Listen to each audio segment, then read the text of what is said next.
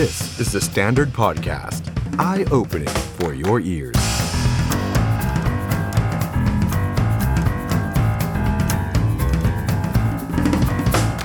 สวัสดีครับ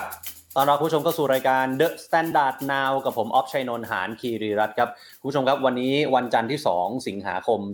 2564 นะครับ อยู่ด้วยกันหลายช่องทางเลยนะครับ ทาง Facebook Fanpage The Standard ทาง YouTube The Standard แล้วก็ทาง The Standard Podcast นะครับวันนี้มาเจอกัน2ทุ่มถึง3ทุ่มโดยประมาณนะครับมีหลายเรื่องอยากจะมาชวนคุย อยากจะมาเล่าให้คุณผู้ชมได้ฟังกันนะครับเกี่ยวกับเรื่องของสถานการณ์โควิด -19 ในบ้านเราทั้งตัวเลขที่ยังไม่ลดลง การขยายการล็อกดาวน์การเคอร์ฟิวออกไป การเพิ่มพื้นที่สีแดงเข้ม มาตรการการที่ให้ห้างร้านนั้นสามารถขายจำหน่ายอาหารแบบกลับบ้าน Delivery ได้แล้ว แต่ว่าต้องผ่านไรเดอร์เท่านั้น มาคุยกันครับ มาบ่นกันก็ได้นะครับ หรือว่าจะมาแสดงความรู้สึกแสดงความเห็นอะไรได้หมดเลยนะครับ ขอเป็นถ้อยคำที่ไม่หยาบคายแล้วกันนะครับ ความคิดเห็นของผู้ชมก็จะขึ้นหน้าจอแบบคุณทาชาคุณโอปป้าสรังเฮแบบนี้นะครับ ต้อนรับสัปดาห์แรกของเดือนสิงหาคมนะครับ เผลอแป๊บเดียวนี่เป็นเดือน 8 ของปี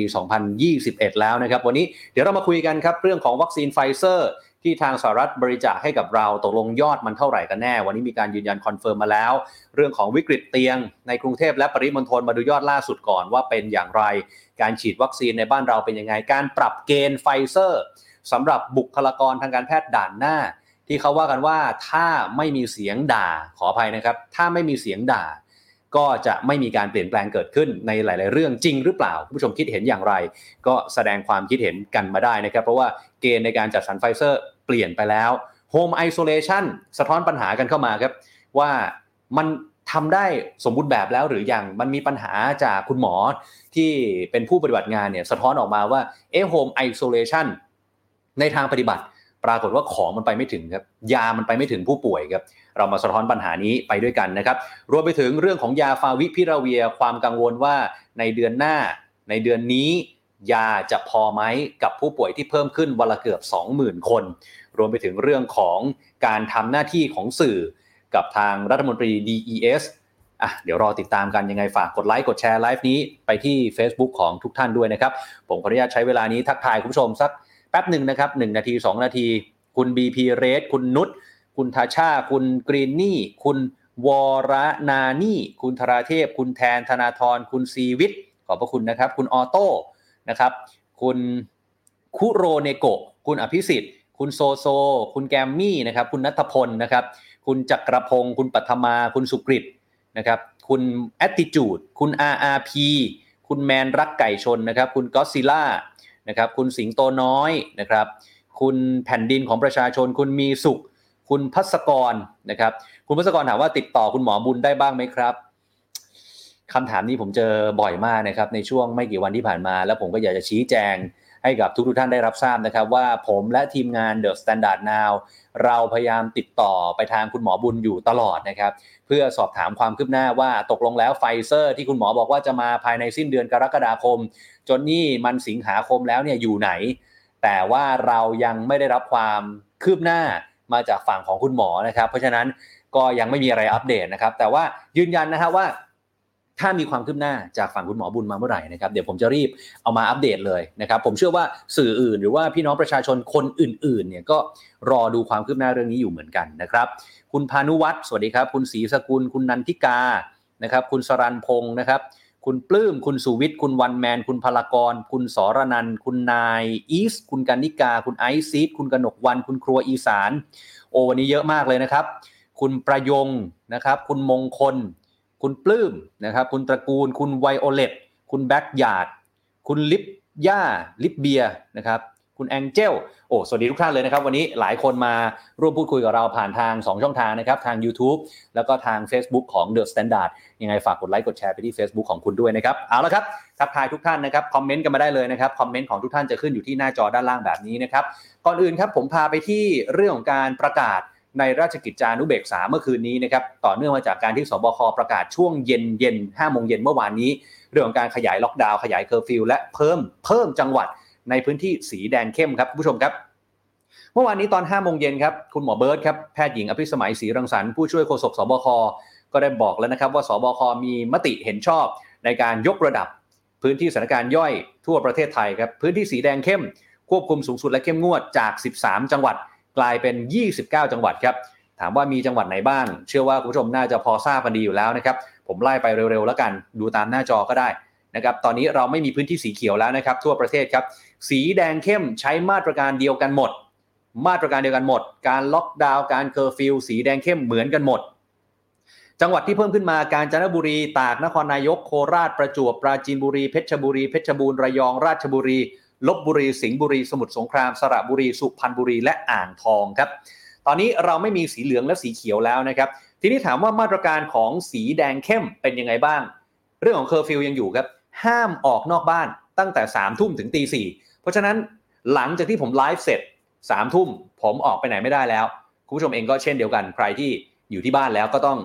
ออกไปไหนไม่ได้แล้วนะครับ ยกเว้นว่าคุณมีจดหมาย หรือว่าคุณเข้างานกะกลางคืน หรือว่ามีความจำเป็นอะไรเร่งด่วนจริงๆ ไปโรงพยาบาลหรือว่าอะไรแบบนี้นะครับงดให้บริการขนส่งข้ามเขตจังหวัด ให้ตั้งด่านสกัดระหว่างเขตจังหวัด ห้ามจัดกิจกรรมรวมคนมากกว่า 5 คน และสุดท้ายที่เป็นประเด็นนะครับก็คือห้ามบริโภค ห้ามกินข้าวในร้าน ให้จำหน่ายกลับไปบริโภคที่อื่น หรือว่าบริโภคที่บ้านนะครับแล้วก็เปิดได้ไม่เกิน2ทุ่มงดจำหน่ายแล้วก็ดื่มเครื่องดื่มแอลกอฮอล์ในร้านอาหาร แต่ทีนี้เป็นที่เป็นประเด็นก่อนหน้านี้คุณผู้ชมน่าจะจำกันได้นะครับว่าการขายอาหารในศูนย์การค้าในห้างสรรพสินค้า ก่อนหน้านี้ถูกปิดมา 14 วันครับถูกปิดมา 14 วันคนก็งงว่าเอาแล้วทำไมถึงไปห้ามเขาล่ะ เราก็จะเห็นว่าหลาย ๆ ร้านอาหารที่เขาไม่มีหน้าร้านที่ตั้งแยกออกมา ที่เขาอยู่แต่ในห้างเนี่ยเขาก็ต้องดิ้นรนครับ ไปเช่าพื้นที่เพื่อที่จะเปิดกิจการต่อได้ในช่วง 14 วันที่ถูกปิดไป ปรากฏว่าผ่านไป 14 วัน ทุกอย่างยังไม่มีอะไรดีขึ้น แต่ว่าก็กลับมาให้เปิดในห้างได้แล้ว โดยเป็นการจำหน่ายกลับแบบ Delivery ผู้ประกอบการหลายท่านก็ฝากมานะครับ บอกว่าอ้าวแล้ว 14 วันที่ปิดไปนี่มันตกลงมันคืออะไรกันแน่นะครับเออมันแปลว่ามันไม่ได้ผลหรือเปล่า หรือว่าก่อนหน้านี้มันไม่ได้ผ่านการไตร่ตรองที่ดีมาที่ดีมากพอนะครับ เอาเป็นว่าโอเคเปิดพอเปิดปุ๊บอีกหนึ่งประเด็นที่ตามมาก็คือว่า ในราชกิจจาเนี่ยดันระบุไว้แบบนี้คุณผู้ชม ระบุไว้ว่า คนที่จะไปซื้อกลับในห้างนะครับ ต้องเป็นไรเดอร์ผ่านการเรียกแบบ Delivery เท่านั้น หมายความว่าสมมุติว่าผมเดินไปห้างสรรพสินค้าเพื่อไปซื้อเครื่องอุปโภคที่ซูเปอร์มาร์เก็ตด้านล่าง แล้วผมอยากจะไปสั่งร้านอาหารที่อยู่ใกล้ ๆ กันในห้าง เพื่อสั่งกลับมากินที่บ้าน ผมสั่งไม่ได้ฮะผมต้องหยิบโทรศัพท์ขึ้นมา แล้วก็กดผ่านแอปพลิเคชัน ไม่ว่าจะเป็น Food Panda Line Man Grab Gojek อะไรกันโรบินฮูดเนี่ยฮะคือแอปสั่งอาหารต่างๆเนี่ยเพื่อให้ไรเดอร์เนี่ยขี่มอเตอร์ไซค์ตอกตอกตอกตอกตอกมา จอดแล้วก็เดินเข้าไปในร้าน แล้วก็สั่งอาหารตามที่เรากดให้กับเรา แล้วก็ขี่มอเตอร์ไซค์ไปส่งที่บ้านเรา หรือที่คอนโดเรา คุณผู้ชมฮะคำถามก็คือคนก็งงว่าอ้าวแล้วถ้าสมมุติว่าผมเนี่ยผมไปอยู่ตรงนั้นแล้วผมไปซื้อสบู่อะผมไปซื้อสบู่ยาสีฟันที่ซูเปอร์มาร์เก็ตด้านล่างของห้างอะ แล้วผมก็หิวข้าวเย็นน่ะ ผมอยากสั่งก๋วยเตี๋ยวที่อยู่ในห้างที่อยู่ติดกันน่ะ ผมสั่งไม่ได้ฮะผมต้องกดให้ไรเดอร์สั่งให้ผมอะแล้วก็เอาไปส่งให้ผมที่บ้านอะ ผมทำแบบนี้ได้ไหมฮะผมผมเห็นไรเดอร์ที่เขาอยู่หน้าร้านก๋วยเตี๋ยวในห้าง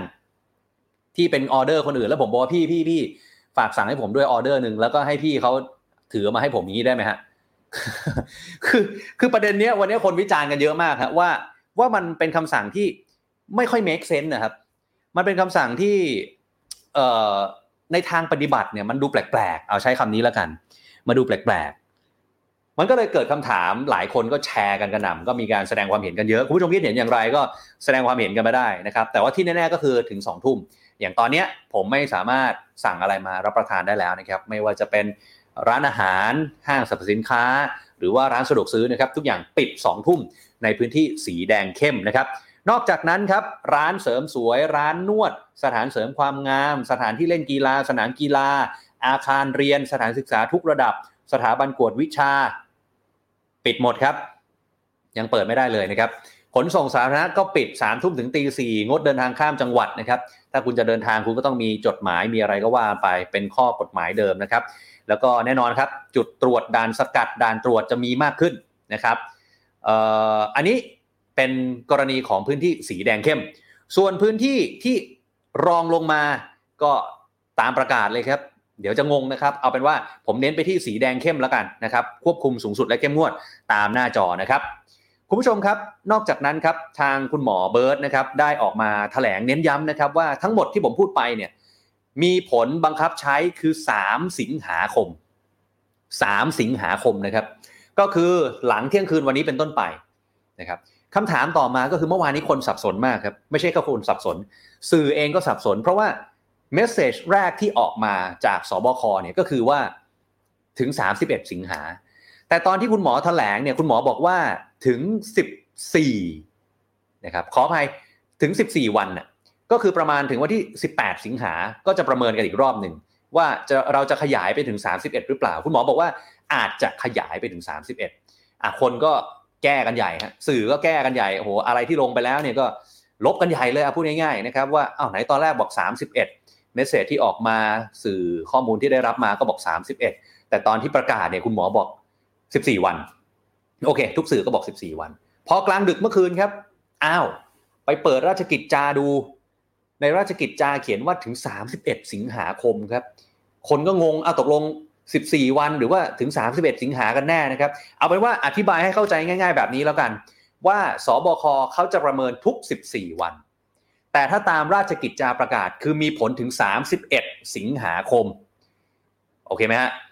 เดี๋ยวกลางเดือนช่วงประมาณวันที่ 17-18 สิงหาคมที่ผ่านมา 14 วันนับจากวันที่ 3 สิงหาคม จะประเมินกันกันก่อนว่า โอเค ตัวเลขเป็นยังไง การล็อกดาวน์มันได้ผลมากน้อยขนาดไหน การเคอร์ฟิวมันได้ผลไหม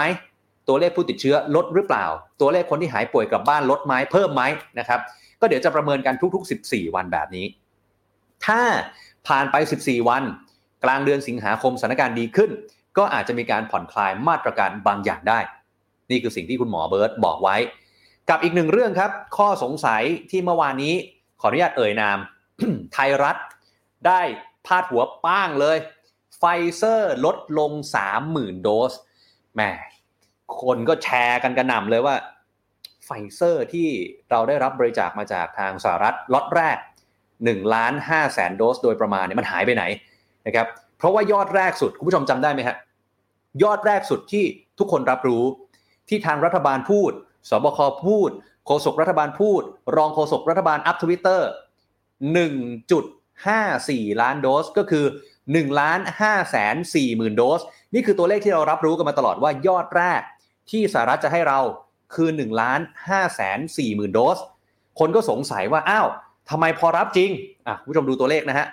เหลือ1ล้าน5แสน3,450โดส คนก็ตั้งข้อสังเกตตั้งข้อสงสัยนำโดยไทยรัฐ ว่ามันหายไปไหนประมาณ 30,000 กว่าโดส ทีนี้ประชาชนก็อยากได้ความกระจ่างตัวนี้ วันนี้มีความกระจ่างแล้วครับ เพราะว่าทุกแหล่งตรงกันหมด คุณหมอเบิร์ตแถลงเหมือนกันว่าโอเค ก่อนหน้านี้ทางสหรัฐบอกว่าจะให้ 1.54 ล้านโดสจริง ๆ แต่ตอนรับจริงคือ1ล้าน5แสน3,450 แล้วก็ยืนยันตรงกันกับเว็บไซต์ของสถานทูตที่อยู่ที่หน้าจอ แล้วก็ยืนยันตรงกันกับภาพที่วันนี้พลเอกประยุทธ์จันโอชา ได้ไปยืนรับมอบจากทางสหรัฐอเมริกา ภาพเมื่อกี้นี้ นี่นะฮะ นี่คือภาพนี้ ยืนยันตรงกันจำนวนไม่ได้หายไปไหน ย้ำครับไม่ได้หายไปไหน 1ล้าน5แสน3,450 โดส ตัวเลขนี้เป็นตัวเลขรับจริง คุณหมอเบิร์ตบอกว่า ตอนที่เจราจากับการรับจริงเนี่ยตัวเลขมันอาจจะต่างกันบ้างนะครับใช้คำว่าต่างกันบ้าง แต่ในแง่ของความรู้สึกคนเนาะการที่มันหายไปประมาณสัก 3 0 0 0 0 4 0 0 0 0 โดสเนี่ยมันก็ฉีดได้หลายคนนะครับเพราะฉะนั้นทุกเม็ดทุกเม็ดทุกเม็ดสำคัญหมด ทุกเม็ดสำคัญหมดนะครับเอาล่ะเดี๋ยวเรื่องของไฟเซอร์ยังไม่จบ แต่ผมขอแปะไว้ก่อน เพราะว่ามีเกณฑ์การจัดสรรไฟเซอร์ให้กับบุคลากรทางการแพทย์ด่านหน้าที่ออกมาใหม่ เดี๋ยวชวนคุยกัน แต่ก่อนอื่นครับ ตอนนี้เราไปดูยอดผู้ติดเชื้อประจำวันนี้กันก่อนนะครับ17,970 รายครับ เกือบ 1 8 0 0นะครับ ตอนนี้ยอดเราอยู่ที่ประมาณนี้ฮะ16,000ถึง18,000นะครับ ยังไม่ทะลุ 20,000 ซึ่งก็เป็นตัวเลขที่สูงมากๆนะครับ จากเรือนจำดูเหมือนว่าจะยังคุมไม่ได้นะครับ175 รายครับ แล้วก็มีผู้ป่วยหายกลับบ้านวันนี้เป็นนิวไฮครับ ช่องสีเขียวก็ถือว่าเป็นข่าวดี นิวไฮในการหายป่วยกลับบ้านมากที่สุดนะครับต่อวันนะครับ13,919 รายเกือบเกือบ14,000หักลบกลบหนี้เท่ากับว่าเราบวกประมาณสัก 4-5,000ในวันนี้นะครับแต่ที่น่าเป็นห่วงคือช่องสีฟ้าคุณผู้ชมครับ เรามีผู้ป่วยที่อยู่โรงพยาบาลมากถึง 200,000กว่าคนครับทั้งโรงพยาบาลหลักโรงพยาบาลสนามแล้วก็ฮอสพิทอลครับแล้วก็อาการหนัก 4,700 กว่าคน ใส่เครื่องช่วยหายใจ 1,028 คนตรงนี้ยังน่าเป็นห่วงอยู่นะครับ เพราะมันสะท้อนถึงอะไรครับ สะท้อนถึงวิกฤตเตียงเต็มในกรุงเทพมหานครและปริมณฑลครับ ไปดูภาพรวมของเตียงในกรุงเทพและปริมณฑลกันหน่อยนะครับ The Standard Now ได้ทำกราฟิกเอาไว้นะครับสถานการณ์เตียงในพื้นที่กรุงเทพและปริมณฑลเป็นข้อมูลของวันที่ 1 สิงหาคมที่ผ่านมาผู้ชมดูตามตามหน้าจอนะครับ ด้านบนคือโรงพยาบาลรัฐ เตียงของผู้ป่วยสีแดงก็คือผู้ป่วยหนัก ล้นครับล้นนะครับลบ81 แปลว่าตอนนี้ คนเนี่ยเกินมา 81 คน มากกว่าจำนวนเตียงที่มี สีเหลืองครับ คนเนี่ยเกินมา 113 คนมากกว่าเตียงที่มี สีเขียวยังเหลือว่างอยู่ เหลือว่างอยู่ 159 เตียง นี่คือโรงพยาบาลรัฐ นี่นะฮะดูกันชัดๆ เท่ากับสีแดง สีเหลืองสำหรับโรงพยาบาลรัฐยังล้นอยู่ครับ ยังไงก็ล้นครับ ผู้ติดเชื้อวันหนึ่งเกือบ20,000 มันไม่มีทางที่จะไม่ล้นเลยนะครับอะบางคนบอกงั้นไปดูโรงพยาบาลเอกชนก็ได้ เอกชนเป็นยังไง โอ้โห ดูฮะ นี่คือที่มาของการที่คนประกาศหาเตียงกันเต็มโลกออนไลน์ มีข่าวคราวว่าเสียชีวิตคาบ้าน รอการช่วยเหลืออยู่ที่บ้านเพราะอะไรครับ มันไม่มีเตียงครับดูฮะ เตียงของโรงพยาบาลเอกชนในระดับสีแดง ล้นมาผู้ป่วยล้นมา 151 คน สีเหลืองล้นมาเกือบ 2,000 คนฮะ สีเขียวเหลือว่างอีกแค่ 35 เท่านั้น เนี่ยครับ นี่คือสาเหตุหนึ่งที่คุณลุงของผมครับติดโควิด -19 ลุงผมเนี่ยเป็นผู้ป่วยกลุ่มสีเหลืองครับ ตอนนี้ติดเชื้อผ่านมา 5 วันแล้วนะครับ จะเข้าสู่วันที่6แล้วก็ยังไม่มีเตียงเหมือนกันนะครับ ก็พยายามติดต่อไปเบอร์โทรของรัฐตามที่เราได้พูดคุยกันแบบนี้แหละฮะก็ทุกที่ก็บอกเหมือนกันว่าให้รอให้คอยนะครับ เพราะว่าเตียงเต็มหมดนะครับ เตียงที่จะว่างเนี่ยก็เป็นรอบนอกกรุงเทพแล้ว แล้วก็จะเป็นโรงพยาบาลสนามนะครับ ซึ่งการเคลื่อนย้ายเนี่ยก็ต้องขึ้นอยู่กับความสมัครใจของผู้ป่วยด้วยนะครับ ว่าจะสมัครใจไปไหมนะครับ เพราะว่าบางคนก็อาจจะมีโรคประจำตัวเคลื่อนย้ายไม่สะดวก อาจจะเป็นผู้ป่วยติดเตียงอะไรแบบนี้นะครับนี่คือสถานการณ์เตียงในกรุงเทพและปริมณฑลที่เข้าขั้นวิกฤตจริง ๆนะครับ ก็ยังวิกฤตต่ออย่างที่เราได้คุยกับคุณหมอสมศักดิ์อักษินไปเมื่อหลายวันก่อนนะครับ ทีนี้เรื่องของการฉีดวัคซีนกันบ้างคุณผู้ชมครับ การฉีดวัคซีนเมื่อวานนี้วันอาทิตย์ครับอย่างที่เราทราบกันนะครับว่าเสาร์อาทิตย์เนี่ยเรามักจะฉีดได้น้อยกว่าวันธรรมดา ก็น้อยจริงครับ 1 8 0 0 0 0 กว่าโดสนะครับจริงๆย้อนกลับไปวันก่อนหน้านี้เราฉีดไปเกือบ 5 0 0 0 0นนะครับยอดเราดีมากนะครับเกือบ 5 0 0 0 0 0นะครับแต่ว่าพอเป็นเสาร์อาทิตย์ก็ลดลงนะครับอ้าวทีนี้นี่คือภาพรวมนะครับของการฉีดวัคซีนว่าตอนนี้เราฉีดไปแล้วประมาณ 17 ล้านกว่าโดสนะครับถ้ารวมทั้งหมดนะครับเข็ม 1 เข็ม 2 แต่ทีนี้พอมาดูภาพรวมของเดือนกรกฎาคมที่ผ่านมาที่ ก่อนหน้านี้จำได้ไหมฮะว่าอุ๊ดแป๊บเดียวนะคุณผู้ชม เราจบเดือนกรกฎาคมแล้วอะอูเร็วมากนะครับ ก่อนหน้านี้ผมจำได้ว่าเราเคยคุยกันไว้นะครับ เรื่องของวัคซีนว่าเอ๊ะตกลงกรกฎาคมเนี่ยเราจะได้แอสตราเซเนกาเท่าไหร่ถูกไหมฮะจำได้ไหมครับว่าแอสตราเซเนกาเดือนละ 10 ล้าน 10 ล้าน 10 ล้าน เราจะได้ไหม ปรากฏกรกฎาคมผ่านไปครับ ทั้งแอสตราเซเนกาทั้ง ซีโนแวคทั้งซีโนฟาร์มไม่รู้ล่ะ เรามีอะไรบ้างอะรวมกันแล้วเนี่ยกรกฎาคมเราฉีดไป7ล้าน7แสนโดสเท่านั้นครับ ไม่ถึง 10 ล้าน ไม่ถึง 10 ล้าน แต่ว่าถ้าถามว่าก่อนหน้านี้ หลาย ๆ ภาคส่วนทั้งสาธารณสุข ทั้งสบคเองก็บอกว่าพยายาม พยายามจะฉีดให้ได้ 6 ล้านโดสขึ้นไปนะครับ ก็ถ้าถ้าถ้าถ้าเทียบกับเป้านั้นก็ถือว่าโอเค แต่ถ้าเป้าหมายเดิม ก็คือ 10 ล้านโดส อันนี้ถือว่าต่ำกว่าเป้านะครับ ตามที่เคยประกาศเอาไว้นะครับ และถ้าเราย้อนกลับไปคุณผู้ชมถ้าย้อนกลับไปข้อมูลของสอทอณวันที่ 30 มิถุนายน เราฉีดไปประมาณ 10 ล้านโดสแล้วนะครับ แต่ว่าอันเนี้ยนับตั้งแต่นู่นเลยนะฮะตั้งแต่ 28 กุมภาพันธ์อะผมตัดกุมภาออกก็ได้เพราะมันสิ้นเดือนแล้วมีนา เมษา พฤษภา มิถุนาสี่เดือนรวมกัน เราฉีดไป 10 ล้านโดส กรกฎาอีก 1 เดือน บวกเข้าไปอีก 7.7 เท่ากับว่าตอนนี้เราฉีดไปแล้วประมาณเท่าไหร่ครับคำนวณเลขกันคุณผู้ชม ประมาณ 17.7 ล้านโดส ใน 77 จังหวัดทั่วประเทศครับ นี่คือยอดรวมของเราในการฉีดวัคซีน แต่ทีนี้ลองไปเปรียบเทียบกับประเทศอื่นๆดูบ้างฮะว่าการฉีดวัคซีนครบ 2 โดส ทั่วโลกแล้วเนี่ยเป็นยังไง คือตอนนี้ ฉีดวัคซีนครบ 2 โดสของเรานะครับใน 17.7 เนี่ย เราแบ่งแบบนี้นะฮะ 17.7 เข็มที่ 1 เราปาไป 13.8 ฮะ แต่เข็มที่ 2 คือคนที่ฉีดครบแล้วมีเพียง 3.8 ล้านเท่านั้น 3.8 ล้านเท่านั้น ทีนี้คุณผู้ชมถ้าดูตามหน้าจอครับ เปรียบเทียบจำนวนการฉีดวัคซีนครบ 2 โดสจากทั่วโลก โอเค ตารางนี้ผมขออนุญาตบอกแบบนี้แล้วกันว่า อาจจะดูงงนิดนึงนะครับ อาจจะดูงงนิดนึง เราดูเปอร์เซ็นต์เอาแล้วกันนะครับ ตัวเลขอาจจะมีคลาดเคลื่อนอยู่บ้างนะครับ เราดูเปอร์เซ็นต์ด้านล่างครับ ด้านล่างครับ คุณผู้ชมครับ เราฉีดไปแล้วเนี่ย ครบ 2 โดส5%ครับ5%เทียบกับประเทศอื่นๆ เป็นยังไงบ้างครับ อินเดีย 7.4%นะครับ สปปลาว 12%กัมพูชา 28%ญี่ปุ่น 28% สหรัฐอาณาจักรเยอะหน่อย 57%อย่าเพิ่งไปดูแท่งกราฟมันนะครับ เดี๋ยวสับสน แท่งกราฟมันคือจำนวนโดสนะครับ ดูเปอร์เซ็นต์ด้านล่างเอานะครับ จะเห็นว่าหลาย ๆ ประเทศเนี่ยก็ฉีดไปได้เกินครึ่งแล้ว มอนตาประเทศเล็ก ๆ เขาฉีดไปได้ 78%แล้ว แน่นอนเขาอาจจะประเทศเล็ก ประชากรเขาน้อย เห็นไหมฮะ70 กว่าเปอร์เซ็นต์ของเขาเนี่ยคือฉีดไปแค่ 700,000 กว่าโดสเองนะครับ UAE ก็เป็นประเทศแรก ๆ เหมือนกันที่ฉีดนะครับ แล้วเขาเริ่มฉีดเข็มที่ 3 แล้วด้วย ก็จะเห็นว่าการฉีดวัคซีนครบ 2 โดส ของเรายังถือว่าค่อนข้างน้อยทีเดียวนะครับ ต้องเร่งสปีดมากกว่านี้ พูดแบบนี้แล้วกันนะครับ เอาละฮะทีนี้พูดถึงเรื่องของวัคซีน มีประเด็นหนึ่งที่คนตามกันอยู่ก็คือไฟเซอร์ครับ ทุกคนเรียกร้อง อยากจะให้ไฟเซอร์เนี่ยไปปักที่แขนของบุคลากรทางการแพทย์ โดยเฉพาะ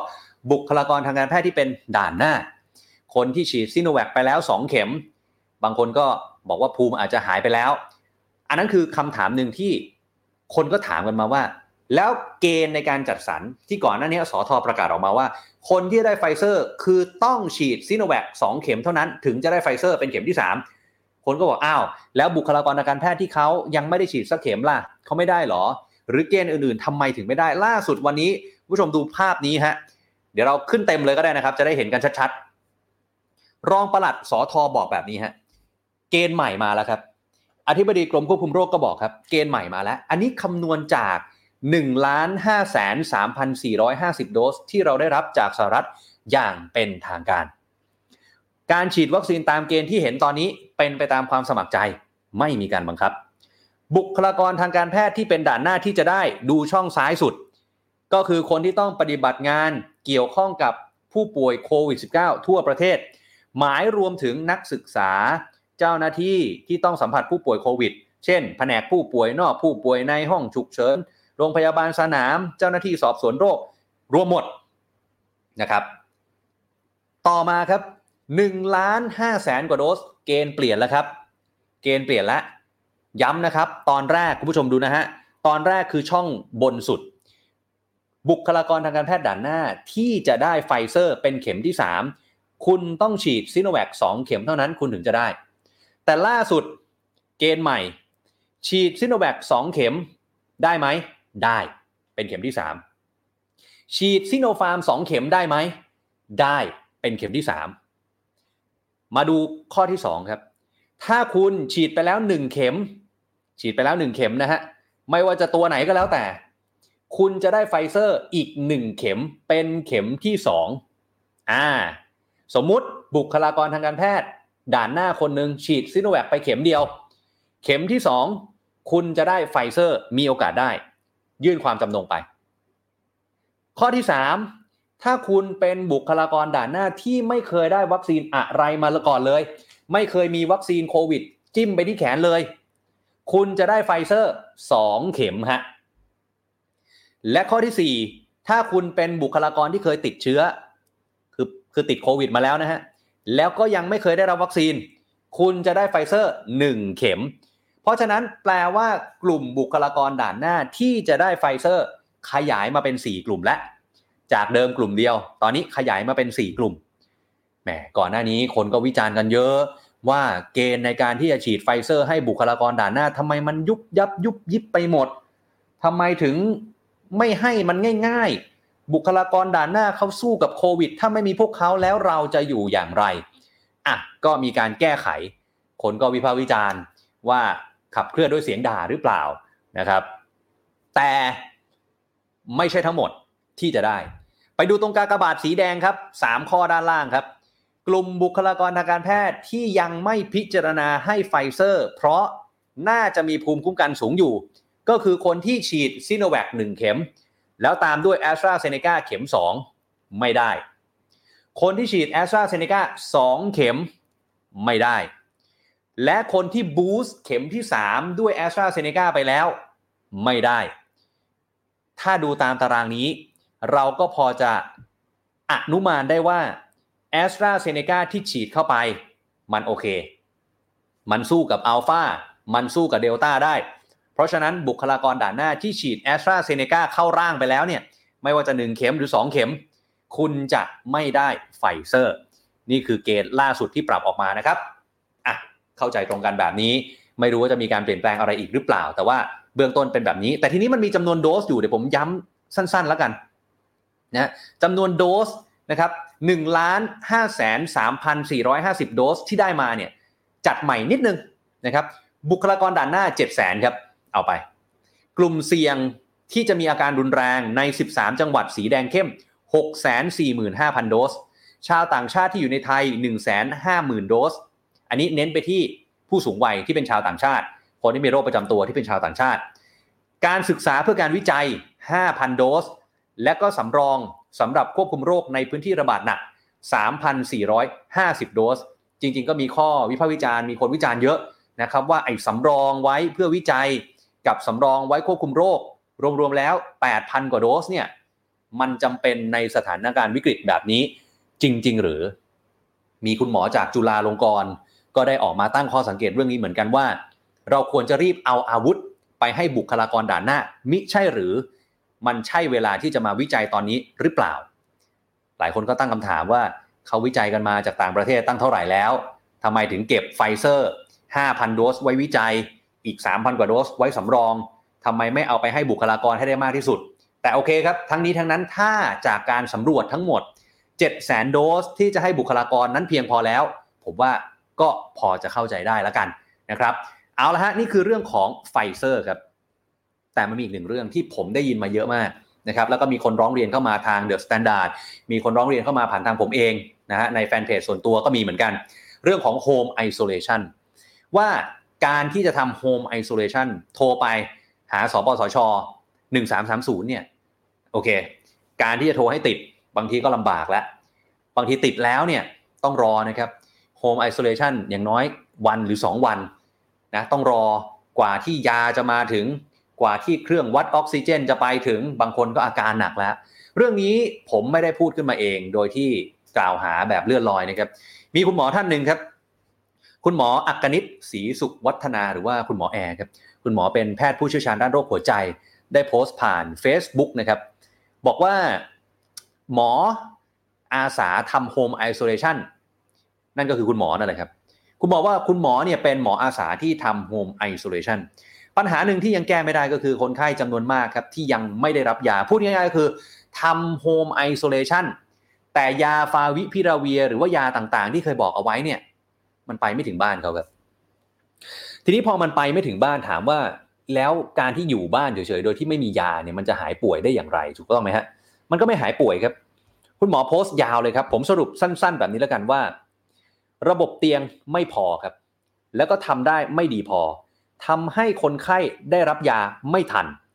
คนไข้หลายคนดีขึ้น บางคนหายแต่มีอีกหลายคนครับ พอโฮมไอโซเลชันปุ๊บไม่มียาจากสีเขียวกลายเป็นสีเหลือง จากสีเหลืองกลายเป็นสีแดง จากสีแดงกลายเป็นสีดำก็คือเสียชีวิต คุณหมอโพสต์แบบนี้ คุณหมอบอกว่าทุกคนอยากได้ยาเร็วครับ หมอก็อยากให้ยาถึงเร็วแต่มันไปไม่ถึงครับ เพราะระบบ เพราะกำลังพล เพราะปริมาณคนไข้ที่เพิ่มขึ้นอย่างรวดเร็ว เราส่งยาไม่ทัน เฉพาะคลินิกของคุณหมออากนิตคุณหมอบอกว่ามีคนไข้เข้าระบบมาทีสองหมื่นคน หมอมีพันคนช่วยกัน call ช่วยกันประสาน แต่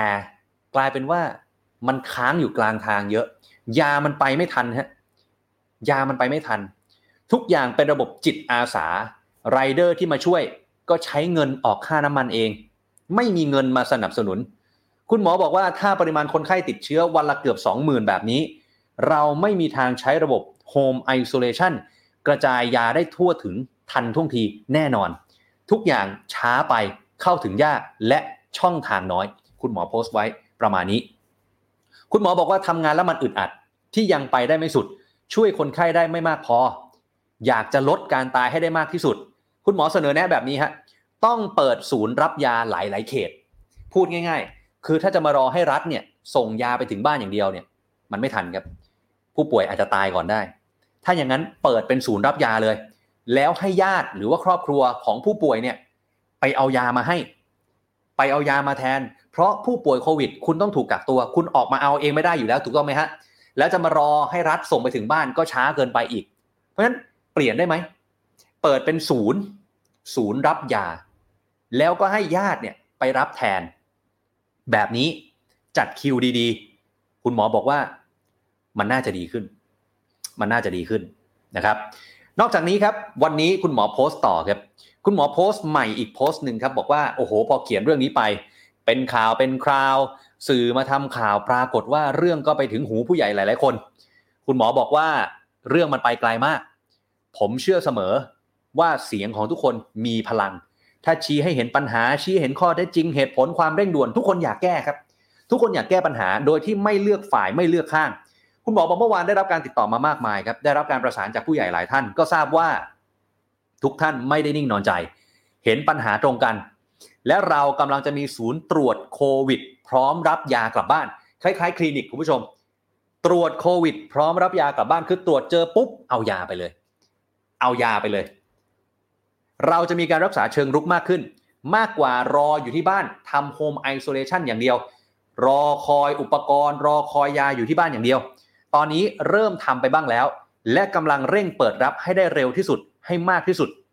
บางที่กำลังเดินหน้าเป็นเรื่องที่น่ายินดีที่พลังสังคมทำให้เกิดการเดินหน้าขอบคุณพลังขับเคลื่อนของทุกคน คุณหมอโพสต์เอาไว้ สิ่งที่สำคัญที่สุด คือทำให้คนไข้สีแดงเกิดน้อยที่สุด เพราะ ยิ่งสีแดงเยอะ แปลว่าโอกาสเสียชีวิต เยอะ ต่อให้โอกาสเสียชีวิตไม่เยอะ ก็มีโอกาสที่ต้องอยู่โรงพยาบาลนานเป็นเดือน พออยู่โรงพยาบาลนาน คนไข้ก็ล้นโรงพยาบาลครับ อันเนี้ยไม่ดีละไม่ดีละนี่คือสิ่งที่คุณหมอได้โพสต์เอาไว้ ได้โพสต์เอาไว้นะครับ คร่าวๆ ประมาณนี้สำหรับเรื่องของคุณหมออักกนิตนะครับ เป็นกำลังใจให้จริงๆ ผมเชื่อว่าไม่มีใครอยากจะมาโจมตีใคร แล้วก็ โดยเฉพาะบุคลากรทางการแพทย์ด่านหน้า เราเป็นกำลังใจให้คุณหมอทุก ๆ ท่าน เรารู้ว่าทุกท่านเหนื่อยมากๆ ไม่ใช่แค่คนที่คอยรักษาเรื่องโควิด เจ้าหน้าที่ที่เป็นคนฉีดวัคซีนก็เหนื่อยไม่แพ้กัน เจ้าหน้าที่ที่คอยตรวจก็เหนื่อยไม่แพ้กัน บุคลากรด่านหน้าเราเหนื่อยจริง ๆ และไม่ใช่เพิ่งเหนื่อยนะครับ เหนื่อยมานานแล้ว เหนื่อยมาเป็นเดือนมาเป็นปี บางคนไม่ได้กลับบ้านเลย บางคนไม่ได้เจอลูกเจอเมียเจอแฟน เจอพ่อเจอแม่ไม่ได้เจอเลยฮะบางทีเจอก็กอดไม่ได้ เพราะตัวเองเสี่ยง ตัวเองเสี่ยง คุณผู้ชมครับ เราต้องให้กำลังใจบุคลากรของเรา เท่านั้นไม่พอเรื่องของวัคซีนที่ดี วัคซีนที่เร็ว แล้วก็ให้ได้กันทุกคนก็ต้องเร็วที่สุดครับ ตอนนี้มีแล้วก็หวังว่าไฟเซอร์จะปักลงแขนเร็วที่สุดนะครับ นอกจากนั้นครับอีกหนึ่งความกังวลคุณผู้ชมครับ คือเรื่องของยาฟาวิพิราเวียหลายคนก็แสดงความเป็นห่วงมานะครับไม่ว่าจะจากโรงพยาบาลสนามธรรมศาสตร์เองก็ได้มีการโพสต์เรื่องนี้เหมือนกัน จากหลาย ๆ ภาคส่วนที่ออกมาเตือนเรื่องนี้ว่า ยาฟาวิพิราเวียของเราจะพอไหมท่ามกลางการติดเชื้อวันละเกือบ 20,000 ล่าสุดครับวันนี้องค์การเภสัชบอกว่า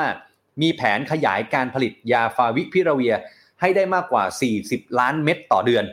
ตั้งแต่ตุลาคม ตุลาคมนี่เดือนอะไรครับ สิงหากันยาตุลาอีก 3 เดือนนะครับ อีกอ่าอีก 2 เดือนแล้วกันนะครับ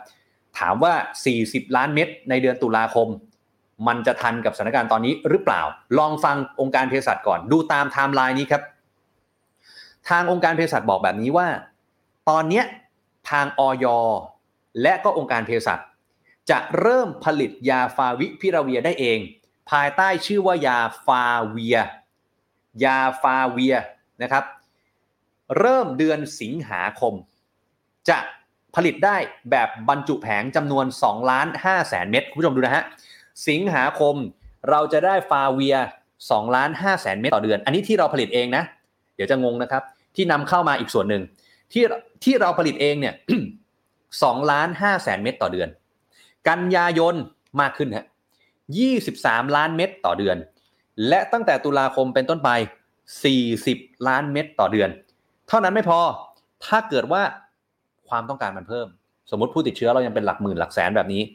เราสามารถผลิตได้ 160 ล้านเม็ดต่อเดือนเลยนะฮะ นี่คือศักยภาพที่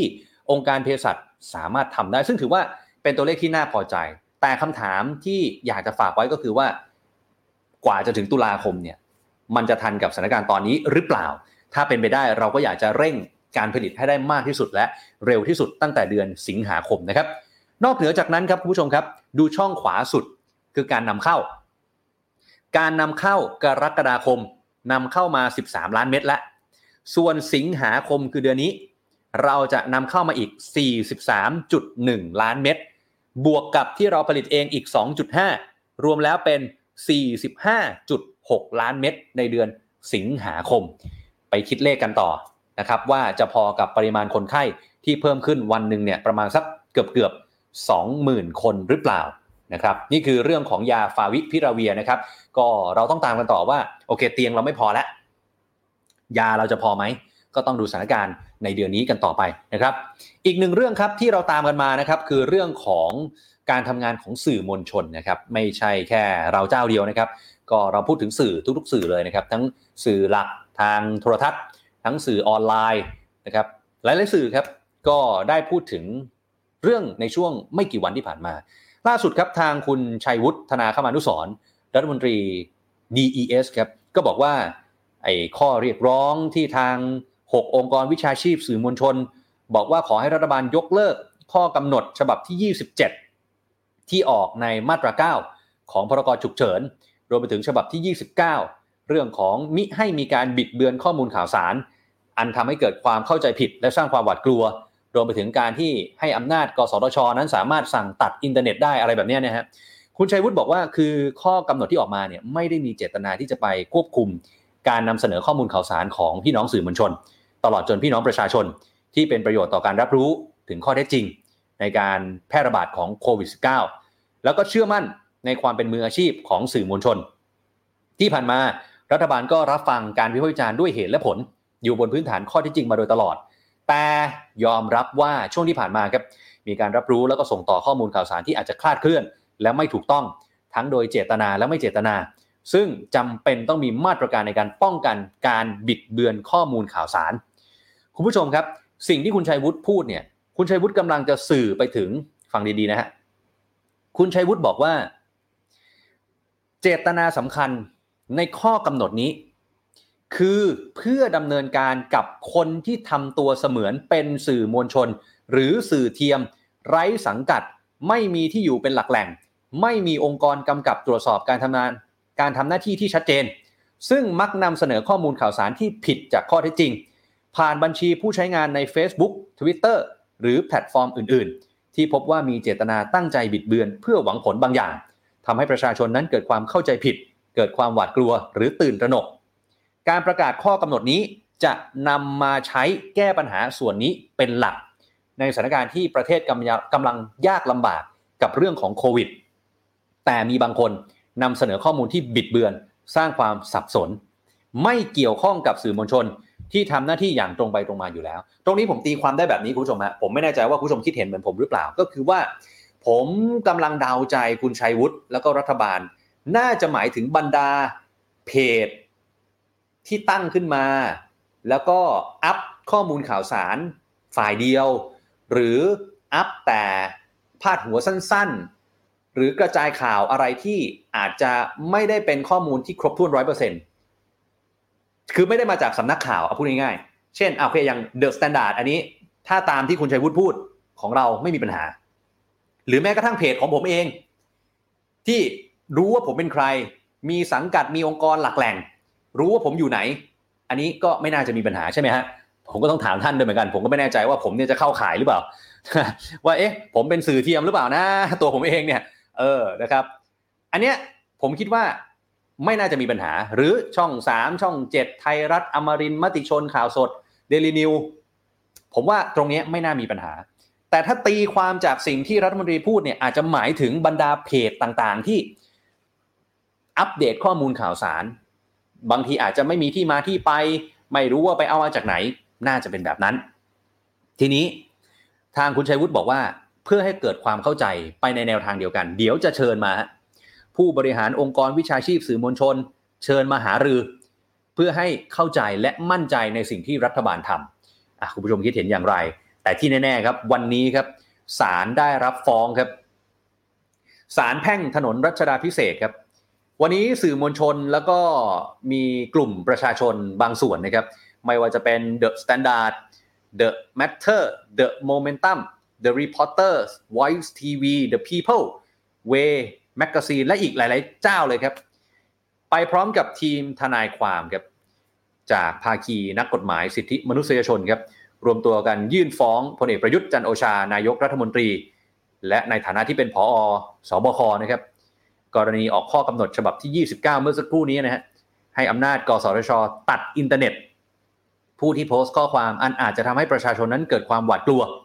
ซึ่งเป็นการออกคำสั่งโดยไม่มีอำนาจไม่มีความจำเป็น ไม่ได้สัดส่วนและขัดต่อรัฐธรรมนูญ ซึ่งเรื่องนี้เนี่ยจริง ๆ แล้วไม่ใช่แค่สื่อมวลชนนะครับ เราก็จะเห็นความเห็นจากอาจารย์หลาย ๆ ภาคส่วนนะครับ ทั้งคณะนิติศาสตร์ ทั้งคณะวารสารศาสตร์ที่ออกมาได้พูดถึงเรื่องนี้เหมือนกันว่าเอ๊ะมันขัดรัฐธรรมนูญหรือเปล่า วันนี้ก็มีหลาย ๆ ท่านนะครับที่ไปในวันนี้นะครับเนี่ยฮะคุณแยมถาปณีนะครับนี่ก็ไปนะครับคุณเอกนะครับ คุณเอกจากเดอะสแตนดาร์ดนะครับอยู่ข้างหลังนะครับ ก็ไปเช่นเดียวกันนะครับทีมทีมงานวงหน้าคุณเอกนี้เลยแหละฮะนี่ฮะก็เป็นตัวแทนของเดอะสแตนดาร์ดนะครับที่ไปในวันนี้นะครับ ก็จริง ๆ แล้วเนี่ยข้อที่ทางสื่อมวลชนหลาย ๆ ภาคส่วนได้ไปเนี่ยนะครับ ก็คือ ขอให้ศาล เพิกถอนข้อกำหนดฉบับที่ 29 ไอ้ที่บอกว่าข้อความอันอาจทำให้ประชาชนเกิดความหวาดกลัว คือมองว่าเป็นการบัญญัติที่มันคลุมเครือไม่ชัดเจน ว่าไอ้ข้อความนั้นเนี่ยถึงแม้ว่าเป็นเรื่องจริง แต่เราจะตีความยังไงว่าประชาชนหวาดกลัว สื่อก็อาจจะถูก ตีตราไปแล้วว่าฝ่าฝืนข้อกำหนดนี้ แล้วก็ถูกระงับสัญญาณอินเทอร์เน็ตได้ และในวันเดียวกันนี้ครับก็ยื่นคำร้องขอให้ศาลไต่สวนฉุกเฉิน เพื่อคุ้มครองเสรีภาพของประชาชนด้วย ไม่ว่าจะเป็นเรื่องการระงับสัญญาณ IP address นู่นนี่นั่นอะไรต่างๆ นานาเนี่ยนะฮะทีนี้คุณผู้ชมครับ เอาง่ายๆสรุปก็คือข้อกำหนดดังกล่าวเนี่ยมันไม่ชอบด้วยกฎหมาย เพราะว่าขัดต่อหลักนิติธรรมที่ไม่จำเป็นแล้วก็ไม่ได้สัดส่วนในการออกข้อกำหนดนี้ด้วยเนี่ยนะครับ เพราะฉะนั้นครับวันนี้นะครับทางศาลเนี่ยก็ได้ นัดฟังคำสั่งคุ้มครองชั่วคราวนะครับศาลก็รับนะครับพูดง่ายๆวันนี้สิ่งที่ไปยื่นฟ้องเนี่ยศาลรับนะครับ แล้วก็เตรียมไต่สวนคำร้องขอคุ้มครองชั่วคราวนะครับ ว่าเอ๊ะตกลงแล้ว กรณีนี้มันถูกต้องหรือมันผิดมากน้อยขนาดไหนอย่างไร ในวันที่ 6 สิงหาคมนี้เวลาบ่ายโมงครึ่งครับ 6 สิงหาคมก็อีกสักประมาณ 3-4 วันนะครับ 3-4 วันนะครับ ก็จะได้รู้แล้วครับว่าศาลแพ่งจะนัดฟังคำสั่งคุ้มครองชั่วคราวหรือไม่กรณีนี้นะครับ คือไล่เรียงไปเหตุการณ์ในวันนี้ที่เกิดขึ้นหลังจากที่สื่อมวลชนไปเนี่ยนะครับ ช่วงเวลาบ่ายสามโมงครึ่งนะครับ ทางองค์คณะผู้พิพากษาเนี่ยก็ออกนั่งบัลลังก์นะครับ ว่าศาลรับฟ้องนะรับคำร้องขอไต่สวนฉุกเฉินไว้พิจารณานะครับ ฝ่ายโจทก์ก็นำพยานเข้าไต่สวนทั้งหมด 5 คนนะครับ มีคุณถาปณีเอียดศรีชัยพี่แยมนะครับจากเดอะรีพอร์เตอร์ คุณเอกธนกรวงปัญญาจาก THE STANDARD นะครับแล้วก็พยานผู้เชี่ยวชาญ 3 ท่าน ก็คือคุณสุภิญญากลางณรงค์อดีตกสทช อาจารย์วิไลวันจงวิไลเกษม อาจารย์จากคณะวารสารศาสตร์ มหาวิทยาลัยธรรมศาสตร์ แล้วก็คุณอัธพงศ์ลิมสุพนาผู้เชี่ยวชาญด้านคอมพิวเตอร์นะฮะหลังจากจบการไต่สวนครับช่วงเวลา1ทุ่ม20นาทีที่ผ่านมานี่เองครับศาลก็ออกนั่งบัลลังก์ก็นัดฟังคำสั่งคุ้มครองชั่วคราวหรือไม่ ในวันที่ 6 สิงหาคมเวลาบ่ายโมงครึ่ง อย่างที่ผมได้บอกไปเมื่อสักครู่นี้นะครับ ถ้าเราย้อนกลับไปไอ้ข้อที่เป็นปัญหาหรือเป็นที่วิพากษ์วิจารณ์เนี่ยก็คือเรื่องของการห้ามนำเสนอข่าวที่อาจจะบิดเบือนทำให้ประชาชนหวาดกลัว และถ้าเกิดว่ามีการเผยแพร่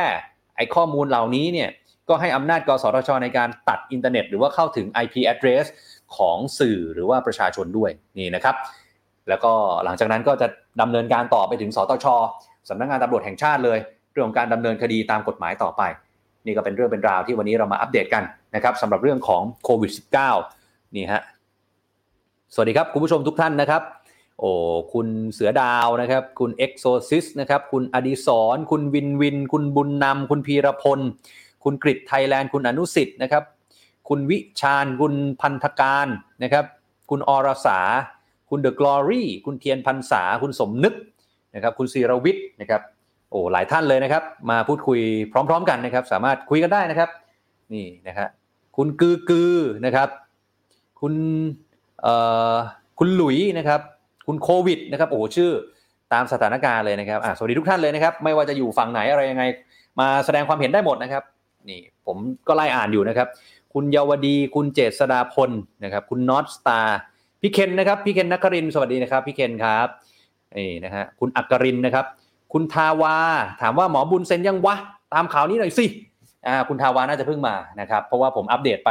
ในตอนต้นแล้วนะครับว่าเราตามอยู่นะครับ แล้วก็พยายามจะอัปเดตให้ได้มากที่สุดนะครับ ก็ลองย้อนกลับไปฟังตอนต้นแล้วกันนะครับ เพราะว่าเราก็อยากรู้เหมือนกันว่าตกลงแล้วไฟเซอร์คุณหมอเนี่ยอยู่ไหนกันแน่นะครับอะ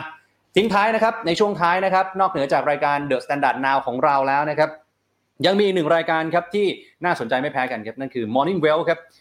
ความมั่งคั่งยามเช้ารายการเศรษฐกิจธุรกิจและการลงทุนจากทีมข่าว The Standard Wealth นะครับทุกวันจันทร์ถึงศุกร์ครับ7โมงเช้าถึง8โมงเช้าใครที่ตื่นเช้าก็ตื่นมารับชมรับฟังกันได้นะครับสองผู้ดำเนินรายการที่สวยหล่อแล้วก็เก่งทั้งคู่ครับนั่นก็คือคุณวิทย์